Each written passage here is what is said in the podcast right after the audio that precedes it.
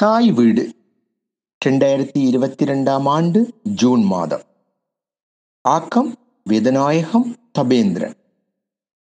வாழுறது சுகமாய். அம்மி பொழியே இல்லையோ அம்மி, அம்மி பொழியே இல்லையோ அம்மி. வீதியோரம் சைக்கிளில் சென்ற மயிலப்பாவின் குரலை கேட்ட சீதேவி, எடிபிள்ளை ஓடிப்போய் மயிலப்பாவை மறைச்சு இஞ்ச கூட்டி வா என தன் மகள் ராசாத்தியிடம் கூறினாள்.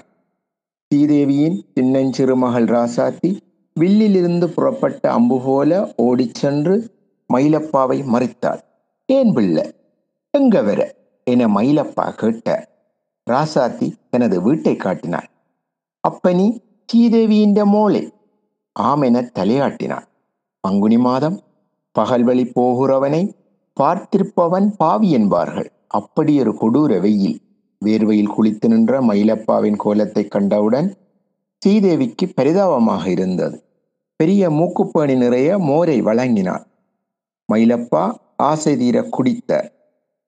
அவரின் தண்ணீர் தாகத்தை கண்ட ஸ்ரீதேவி மூக்குப்பேணியில் இன்னொரு தரம் மோரை ஊற்ற வெளிக்கிட மயிலப்பா தடுத்தார். ஸ்ரீதேவியோ விடாப்படியாக அவக்கண்டு மூக்குப்பேணி நிறைய மோரை ஊற்றினாள். மயிலப்பாவின் தாகத்திற்கு அந்த மோர் தேவாமிர்தமாக இருந்தது. நீ நல்லா இருப்பாய் பிள்ளை என வாய் நிறைய வாழ்த்தினர். ஸ்ரீதேவியின் அந்த மண் வீட்டின் கிழக்குப்புற திண்ணையில் அம்மியும் குளவியும் ஆட்டுக்கல்லும் இருந்தன. இஞ்சியர் மயிலப்பா, என்ற அம்மியும் குளவியும் ஆட்டுக்கல்லும் அரைக்கிற பக்குவம் காணாது, நல்லா தேஞ்சு போச்சு, இது ஒரு கால் பொழிஞ்சு தாங்கோ என்றாள். முன்பக்கம் இரட்டை போக்குள்ள மயிலப்பாவின் ஹம்பர் சைக்கிளின் பின்புறமாக நீர்வேலி வார்ப்பு இரும்பு கரியல் இருந்தது. அதன் மேல் கட்டியிருந்த சாக்கை அவிழ்த்து விரித்த ஓர் கூர்முனையுள்ள மொத்தமான இரும்பாணி போன்ற ஒரு கருவியையும் கைக்கடக்கமான சுத்தியல் ஒன்றையும் எடுத்தார். தேய்வடைந்த அம்மியில் இடமிருந்து வலமாக, பின்னர் மெல்ல மெல்ல மேலிருந்து கீழாகவும் கூர் ஆணி போன்ற ஒரு கருவியை வைத்து அதன் தொப்பி போன்ற இடத்தில் சுற்றியலால் பொழிந்தார். மயிலப்பா ஒவ்வொன்றாக பொழிய பொழிய அம்மியின் கருங்கல்லின் தூசி கிளம்பியது. அவற்றை அம்மியின் ஒரு பக்கமாக ஒதுக்கியபடி அம்மியை பொழிந்து கொண்டு போனார். அம்மியை பொழிந்து முடிய அதன் குளவியை வைத்து சுற்றி சுற்றி பொழிந்தார்.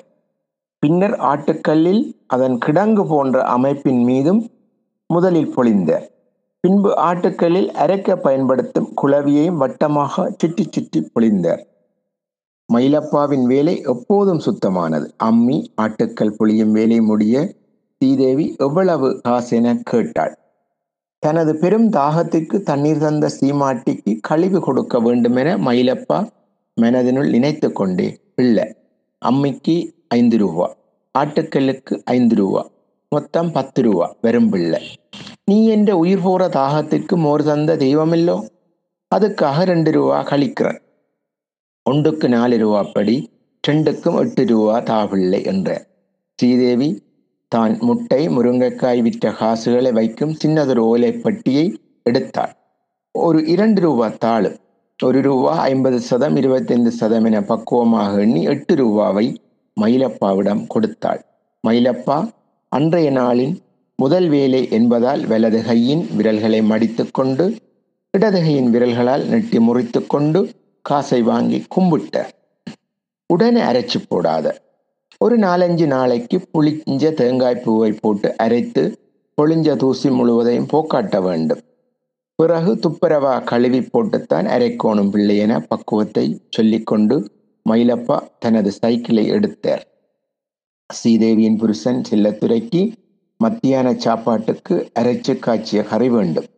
பிள்ளைகளுக்கும் தகப்பன் போலத்தான் விருப்பம். அதனால் அம்மியில் நாளாந்தம் அரைச்சு காய்ச்ச அம்மியின் தேய்மானம் அதிகமாக இருந்தது.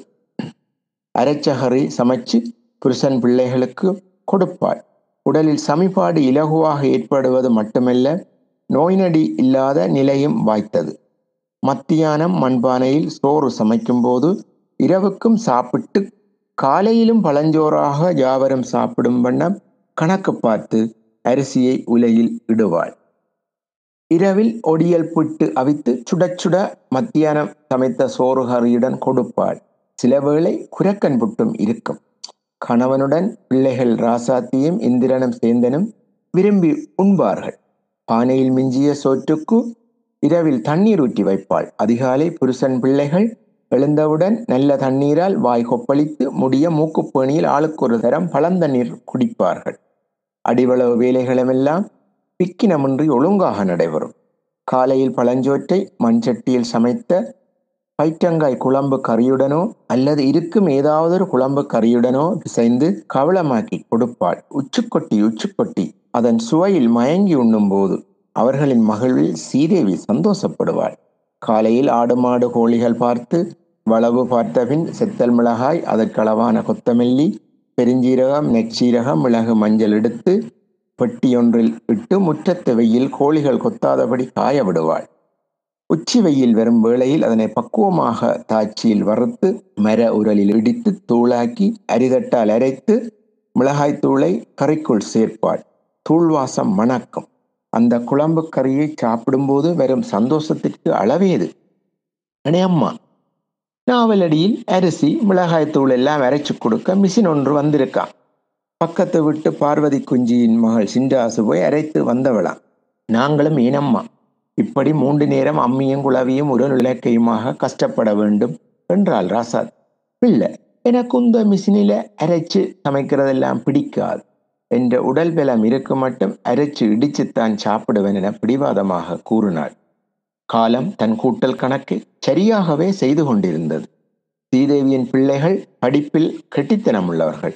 அதனால் அவர்களை வீட்டு வேலைகளில் பெரிதாக முறிய விடாமல் படிப்பில் கவனம் செலுத்த விட்டாள். அவர்களும் பொறுப்புணர்ந்து படித்தார்கள். ஸ்ரீதேவிக்கும் வயதும் பொறுப்பும் ஏற ஏற அரைத்தல் இடித்தல் போன்ற வேலைகளை செய்ய முடியாமல் போனது. அதனால் அவளும் நாவலடியில் அரைக்கும் மிஷினுக்கு போனாள். மிஷினில் அரைத்த மிளகாய்த்தூளும் அரிசிமாவும் ஆரம்பத்தில் பத்திய குறைவாகத்தான் இருந்தது. ஆனாலும் நாளாக நாளாக பழகிவிட்டது. மண்சட்டி பானை பிடித்த இடத்தை அலுமினிய பாத்திரங்கள் பிடிக்கத் தொடங்கியது. விரும்பியோ விரும்பாமலோ பிளாஸ்டிக் பாத்திரங்களையும் பொலித்தீன் பைகளையும் உள்வீட்டு விருந்தாளியாக எடுத்தால்தான் வாழ்க்கை ஓடுமென்ற நிலை வந்தது. போரும் சமாதானமாக வாழ்க்கை ஓடியது. போர் வந்த காலங்களில் பொருளாதார தடை வந்தது. இடம்பெயர்வுகளும் வந்தன. அப்போதெல்லாம் மிஷினில் அரைக்க முடியாமல் உரல் உலக்கை அம்மி ஆட்டுக்கள் தான் வாழ்க்கை தேவைக்கு கை கொடுத்தது. ஜனங்களிடம் பண வசதிகள் மெல்ல மெல்ல கூடியது. மின்சாரமும் மீண்டும் வந்தது. கையால் பிழிந்த தேங்காய்ப்பூவை அரைத்து எடுத்து பாலாக்க கிரைண்டரும் வந்தது. இன்னும் பலவும் வந்தன. தனது பிள்ளைகள் மூன்றும் படித்து உத்தியோகம் பார்த்தபோது ஸ்ரீதேவிக்கு மகள் ராசாத்தி குடும்பத்துடன் ஒட்டி கொள்ளவே விருப்பமாக இருந்தது. ஒட்டி கொண்டாள். இடையிடையே தனது ஆண் மக்களிடமும் போய் தங்குவாள். வீட்டு வேலைகளுக்காக அடித்து உழைத்த ஸ்ரீதேவியின் உடலில் நோய்கள் எதுவும் எட்டி பார்க்கவில்லை.